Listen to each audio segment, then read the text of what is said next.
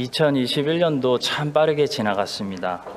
한 해를 마무리하면서 지금까지 소멸되지 않고 이렇게 멀쩡하게 송구영신 예배를 드릴 수 있다는 것이 참 하나님의 은혜입니다. 그러나 1년이라는 시간을 허락하셨는데도 여전히 맡겨주신 숙제들을 잘 풀지 못하고 아, 교회 안에 여러 가지 문제들을 그대로 가지고 이렇게 송구영신 예배를 드린다는 것이 한편으로는 저는 하나님 앞에 참 부끄럽고 성도님들께도 참 죄송합니다. 1년이라는 시간을 믿고 맡겨주셨는데 여전히 갈등의 문제를 해결하지 못하고 분열과 상처로 얼룩진 모습으로 교회가 여기까지 온 것에 대해서 저는 이 교회 목사로서 무거운 책임감을 느끼고 하나님 앞에 부끄럽고 모든 성도 여러분들께 진심으로 먼저 죄송합니다. 하나님께서 저에게 현재 이 교회를 향해 주신 마음은 딱 두 가지입니다. 하나는 신학적으로 개혁을 일으켜서 바른 말씀 교리 위에 교회를 세워라 라는 마음을 주셨고요. 또 하나는 화목을 만들어라. 화평해라. 찢어진 교회를 다시 연합시켜라. 이런 마음을 주셨습니다. 저는 다른 것보다도 크라이스처치 한인장로교회가 이 두 가지를 반드시 열매 맺을 수 있도록 부족하지만 최선을 다해서 일할 생각입니다.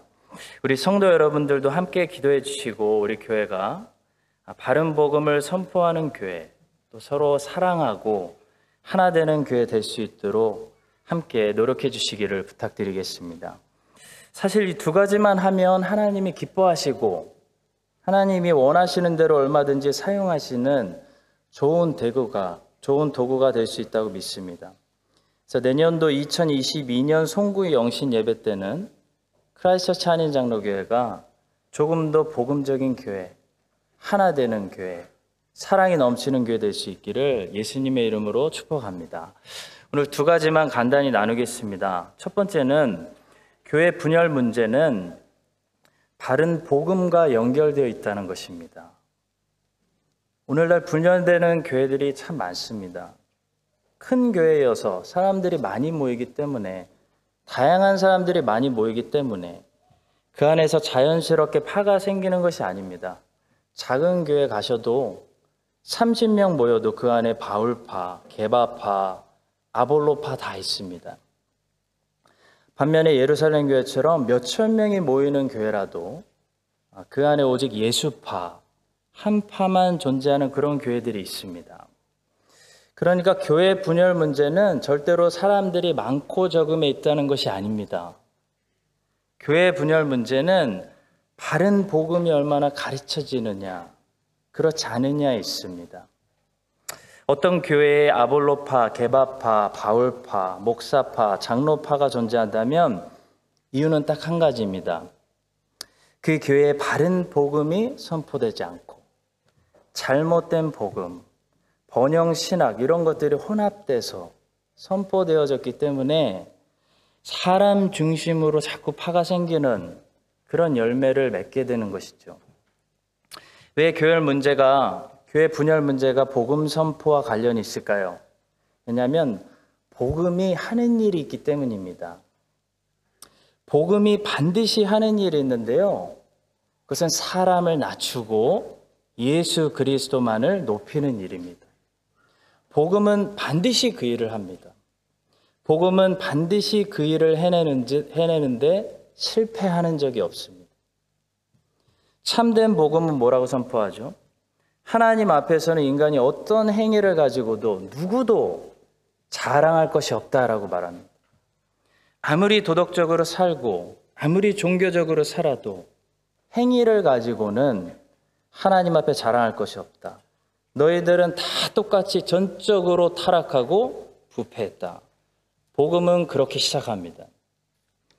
모든 사람들이 스스로 아무것도 자랑하지 못하게 만든 다음에 오직 믿음으로, 오직 은혜로, 오직 그리스도를 통해서만 의롭다 칭함을 얻는다. 그러니까 그리스도만 자랑해라. 성령께서 다시 중생하게 해주시지 않으면 구원 못 받는다. 그런 메시지를 선포합니다. 그러니 참된 복음이 늘 선포되고 가르쳐지는 그런 장소에서는요, 절대로 인간이 무엇을 자랑하거나, 인간이 인간을 따르거나, 따르거나, 어떤 특정한 사람을 중심으로 자꾸 사람이 몰리고 파가 구성되는 그런 일들이 일어날 수가 없다는 거죠. 복음이 그렇게 놔두지 않는다는 것입니다. 로마 카톨릭 교회는 참된 복음이 선포되어지지 않고 있기 때문에 어떤 현상이 자꾸 나타나죠? 사람이 높아집니다. 누군가가 사람이 높아진다는 거죠. 갈릴리 어부들이 성자로서 존경을 넘어서서 숭배의 대상이 됩니다. 예수님의 어머니 마리아와 그의 어머니 안나에게 사람들이 심지어 기도하는 일까지 벌어지게 됩니다. 교황이 지상 통치권을 가졌다고 거짓말을 합니다. 사제들이 화려한 옷을 입고 평신도 위에서 군림하는 그런 일들이 자꾸 일어나게 됩니다. 무엇 때문일까요? 복음의 부재 때문입니다. 경찰이 하루아침에 크라이처치에서 싹 사라지면 어떻게 될까요? 범죄가 많아지겠죠. 경찰이 있으니까 범죄가 마음껏 판치지 못하고 눈치를 보면서 최소한으로 일어나는 거죠. 마찬가지로 참된 복음이 선포되고 가르쳐지고 있는 그런 교회에서는 가난할 수는 있어도 헌금이 부족할 수는 있어도 건물이 없을 수는 있어도 절대로 예수 그리스도의 어떤 특정한 사람이 높아지고 그 사람 중심으로 파가 만들어지고 사람이 사람의 일들을 자랑하는 일들이 일어날 수가 없다는 것입니다. 어떤 교회는 누가 더 큰 집에 살고, 누가 더 좋은 자, 자동차를 타고, 누가 더 높은 연봉을 받고, 누구 집 아들이 더 공부를 잘하고, 이런 것들을 자랑하는 그런 교회들도 있습니다. 저는 그런 교회들의 문제의 근원을 그런 자랑을 하시는 성도들의 인격에 있다고 생각하지 않습니다. 죄인들은 사실 다 똑같습니다. 죄인들은 다 똑같은 성향 가지고 있기 때문에 복음의 빛으로 조명해 주지 않으면 누구나 다 육체적인 것을 자랑하게 되어 있습니다. 저는 그런 교회의 문제는 참된 복음이 제대로 조명하지 못하고 있다는 데 있다고 생각합니다.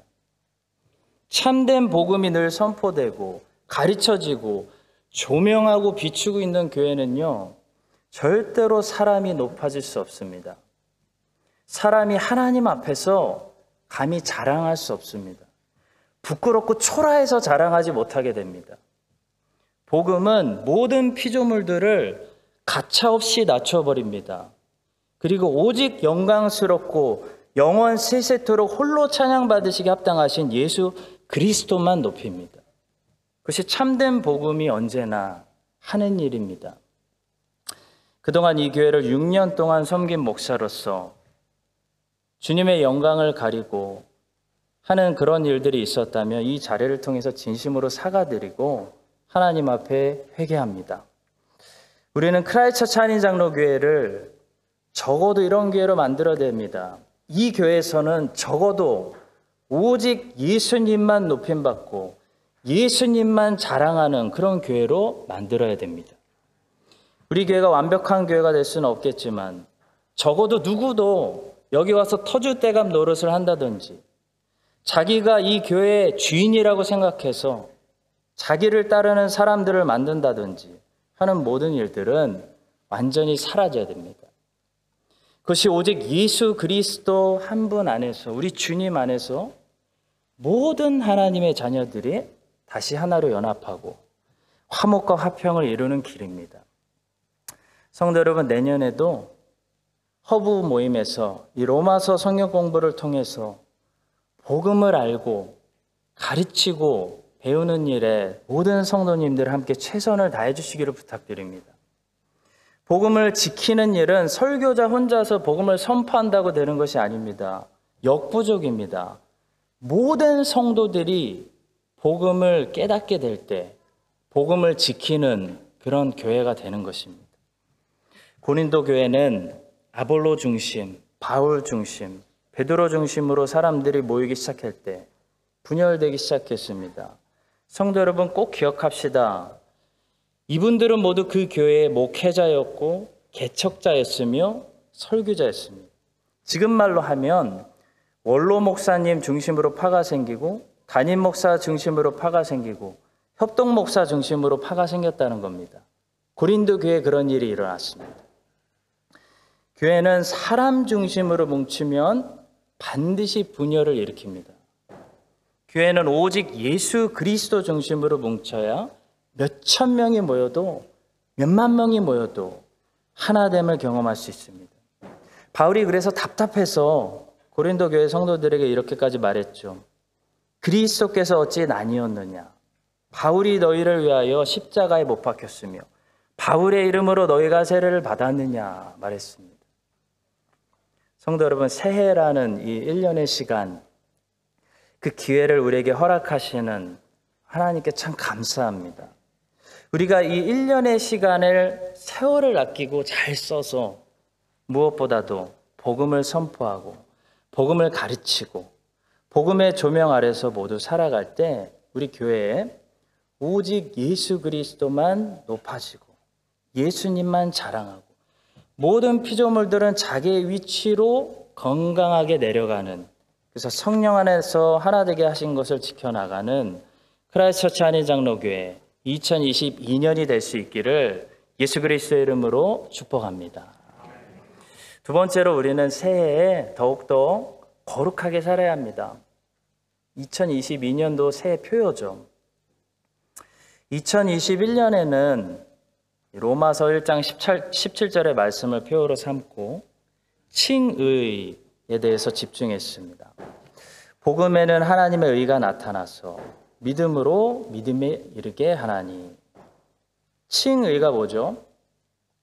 사람이 의롭게 되는 것은 사람의 행위가 아니라 오직 하나님이 주신 선물, 곧 믿음으로 말미암아 그리스도의 의로움이 그 사람에게 전가돼서 하나님 앞에서 그 사람이 의롭다고 인정받는 것이 칭의입니다. 칭의는 한마디로 합법적인 의미를 가지고 있습니다. 예를 들어 어떤 고아 아이가 어떤 사랑이 많은 아저씨에게 입양되면 법적으로 그날부터 그 아이는 그 아저씨의 아들이 됩니다. 그래서 그날부터 법적으로 이 아이는 이 아저씨를 아빠, 아버지라고 부를 수 있게 되는 겁니다. 그것이 칭의에 담긴 합법적인 의미입니다. 근데 칭의는 합법적인 의미만 가지고 있지 않습니다. 관계적인 의미도 가지고 있습니다. 무슨 말이냐면 하나님의 자녀로 칭함을 받고 의롭다는 칭함을 법적으로 선포받은 후에 이 하나님의 자녀, 어려운 자녀는 진짜 하나님과의 관계로 반드시 들어가야 된다는 겁니다. 다시 말해 입양된 고아 아이가 처음에는 이 아저씨 집에서 사는 것이 어색하겠지만 시간이 지날수록 이분을 아버지로 여기면서 아버지의 자녀답게 행동하는 것이 꼭 필요하다는 거죠. 어떤 고아 아이가 어떤 사랑이 많고 넉넉한 집에 입양된 후에도 한참 동안 냉장고에서 먹을 것을 몰래 가져다가 자기 방 침대 밑에 자기 방구석에 숨겨 놓는 그런 버릇이 있었다고 합니다. 실제로 들었습니다. 왜냐하면 이 고아이는 한 번 버려졌기 때문에 자기가 언제 또 버려질지 모른다고 생각했기 때문에 만약을 대비해서 또 버려질 것을 대비해서 항상 그렇게 먹을 것을 보면 미리 챙겨놓는 그런 습관이 있었다고 합니다. 그것을 보면서 그 아이를 입양한 아빠의 마음이 어떻겠습니까? 아이야, 이제는 그렇게 미리 안 챙겨놔도 돼. 너에게는 이제 아빠가 있어. 아빠는 어떤 존재냐면 네가 먹을 것이 언제라도 떨어지면 너에게 언제라도 먹을 것을 당연히 다시 채워주는 존재가 아빠야. 그런 말을 해주고 싶지 않았을까요? 성도 여러분, 하나님 아버지와 우리의 관계도 매우 비슷합니다. 우리가 하나님을 아빠 아버지라고 부를 수 있게 된 것은 우리가 예수님처럼 진짜 하나님의 아들이어서가 아닙니다. 예수님은 하나님의 유일하신 아들, 독생자이시죠. 우리는 그분이 만드신 피조물에 불과합니다. 그런데 하나님께서 우리를 하나님의 아들과 딸로 끌어올리시고 입양해 주셨습니다.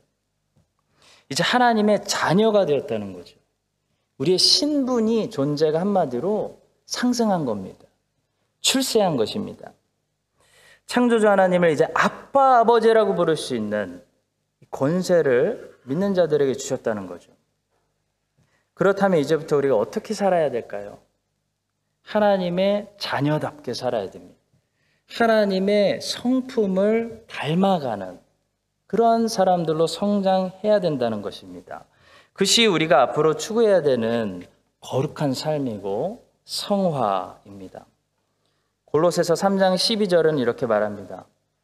그러므로 너희는 하나님이 택하사 거룩하고 사랑받는 자처럼 극률과 자비와 겸손과 온유와 오래 참음을 옷 입고 하나님께서 우리에게 믿음을 선물로 주셔서 믿음을 통해 의롭다 칭함을 주시고 하나님의 자녀로 입양해 주시고 성령님께서 우리의 영혼이 다시 거듭나게 하시는 그 중생을 경험하게 되면 우리 안에 즉시 이전에 없었던 새 본성이라는 것이 생겨납니다.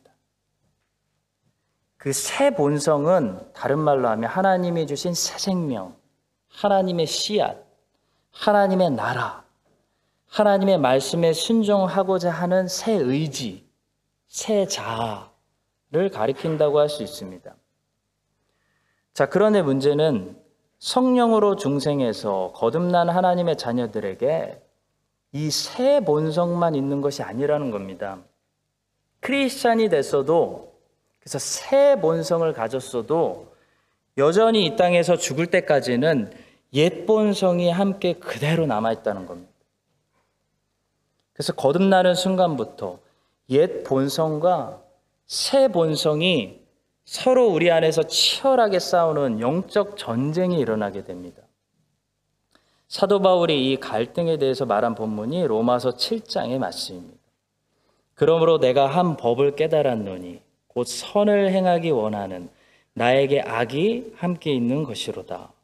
내 속사람으로는 하나님의 법을 즐거워하되 내 지체 속에서 한 다른 법이 내 마음의 법과 싸워 내 지체 속에 있는 죄의 법으로 나를 사로잡는 것을 보는도다.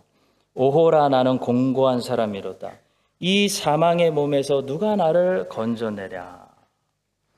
제가 요즘 어, 잘 보이기 위해서는 아니고요. 좀 건강하려고 체력 관리하려고 운동을 많이 하고 있습니다. 그렇게 보이시나요? 살을 근육으로 바꾼다는 것이 만만한 일이 아닙니다. 전쟁입니다. 중국하고 대만만 전쟁하는 것이 아니고 러시아하고 우크라이나만 전쟁하는 것이 아니고 살과 근육도 매일 치열하게 전쟁하고 있습니다. 참 신기하죠? 좀 리서치를 해보니까 원리는 간단합니다. 살이 많아지면 근육이 그만큼 사라지고 근육이 많아지면 그만큼 살이 줄어든답니다. 꼭 반비례 한다는 거죠. 근데 살이 주는 결과와 근육이 주는 결과는 완전히 다릅니다. 살이 많으면 사람이 항상 피곤하고 몸이 무겁고 무기력하고 기분도 다운됩니다. 또 여러 가지 합병증에 걸릴 확률도 매우 올라갑니다. 반면에 근육이 많으면 사람이 활력이 돋고 몸이 가볍고 심지어 머리도 상쾌해집니다. 그리고 중요한 것은 당뇨 같은 병에 걸릴 확률이 굉장히 낮아진다는 거죠. 심지어 근육 운동을 할 때 근육을 만들 때 몸에서 분비되는 호르몬이 있다고 하는데요. 그게 가서 스트레스 호르몬과 싸워서 이긴다고 합니다. 그래서 근육을 키우고 살을 줄여야 되는데요. 운동도 중요하지만 무엇을 먹느냐가 중요하더라고요. 고단백질을 몸에 넣어주면 근육이 생기는 것이고 설탕과 지방을 몸에 넣어주면 살이 생깁니다. 우리 안에 있는 옛 본성과 새 본성도 근데 마찬가지입니다. 꼭 같습니다. 우리가 자꾸 세속적인 것을 공급해주고 세속적인 것을 보고 접하고 넣어주면요. 우리의 옛 본성이 건강하게 자라서 강해지고 우리를 지배하고 육체의 열매를 맺게 된다는 거죠. 육체의 열매는 결국 무엇이라고 성경이 가르칩니까? 사망입니다. 죽음입니다. 그렇다면 새 본성을 우리가 키워야 되는데 새 본성은 무엇을 먹고 자랄까요? 바로 하나님의 말씀입니다. 하나님의 말씀을 먹고 기도하고 말씀을 소화시키기 위해서 기도하고 경건을 훈련하고 살면 새 본성이 튼튼해지고 자라게 되면서 자연스럽게 이 옛 본성이 죽을 때까지 완전히 사라지지는 않지만 이 옛 본성을 이기고 이옛 본성이 약해진다는 거죠. 그것이 바로 죄 죽이기, 죄 다스리기라고 말할 수 있습니다. 사랑하는 성도 여러분, 이것이 내년에 우리가 해야 될 신앙생활의 모습입니다. 내년에는 여러분과 제가 더 거룩한 성령의 열매들을 많이 맺는 그런 시냇가에 심은 나무들이 정말 되기를 소망하고 축복합니다. 그러려면 결단하시고 이제 새해 첫날입니다. 아주 프레시합니다. 우리 옛 본성을 자꾸 키우는 옛 본성을 이 영혼의 지방을 키워주는 설탕과 세상의 단맛을 이제 과감히 어, 줄이셔야 됩니다. 반면에 새 본성을 키워주는 말씀과 기도와 경건의 훈련들을 많이 하셔야 됩니다. 결단하라고 우리가 송구영신 예배 드리는 겁니다.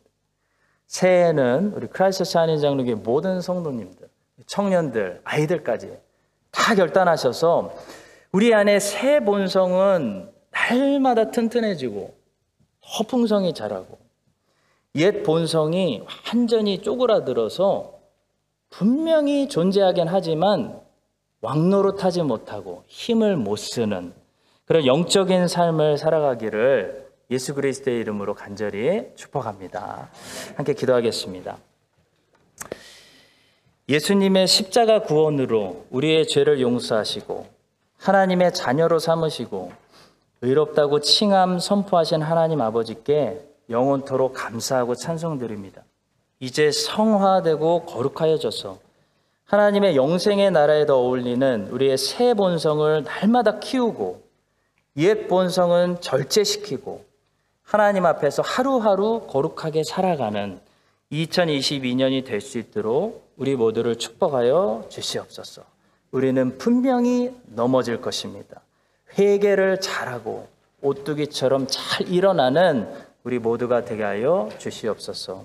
예수 그리스도의 이름으로 기도합니다. 아멘. 지금은 2022년의 문을 활짝 열어 제치시는 예수 그리스도의 은혜와 우리에게 또 새해의 기회를 주시는 하나님의 신실하신 사랑과 새해도 우리를 떠나지 않으시고 매일 동행하시는 성령 하나님의 교통하심이 이제 새해에는 더욱더 거룩한 백성이 되어 많은 성령의 열매를 맺고 오직 예수 그리스도 한 분 안에서 복음으로 하나 되기를 소망하는 모든 크라이스트처치 한인장로교회 성도님들 위해 이제부터 영원까지 함께 하시기를 간절히 축원드립니다. 아멘.